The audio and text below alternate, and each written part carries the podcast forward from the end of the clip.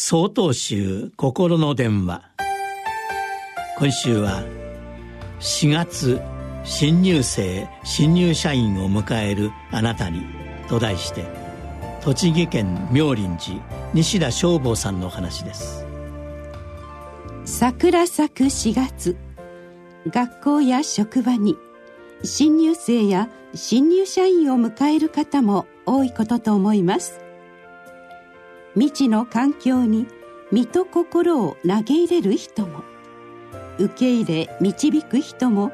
共にご苦労の多いことでしょう。道元禅師様が折々にお話しくださったことを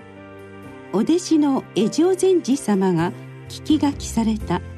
消防現像随文記に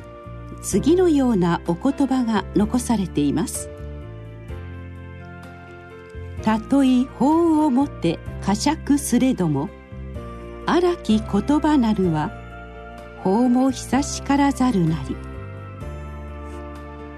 たとえ教えにかなった正しい道理でもその言葉が荒くトゲトゲしいものであったなら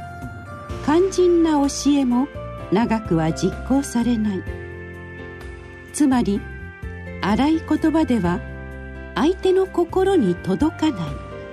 身につかないとのお諭しです。私たちは巡り合わせの中で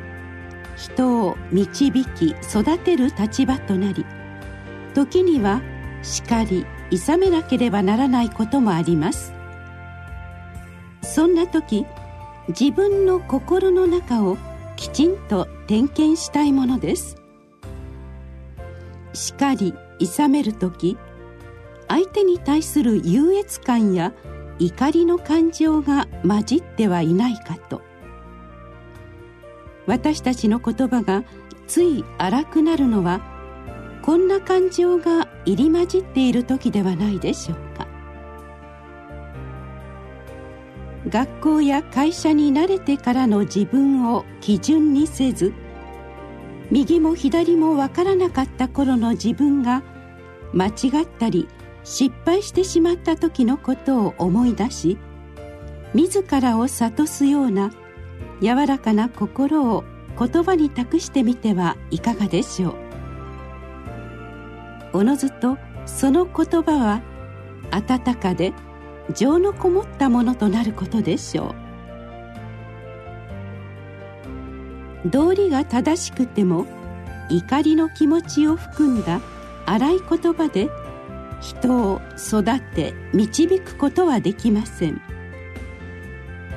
言葉は心の窓と言います。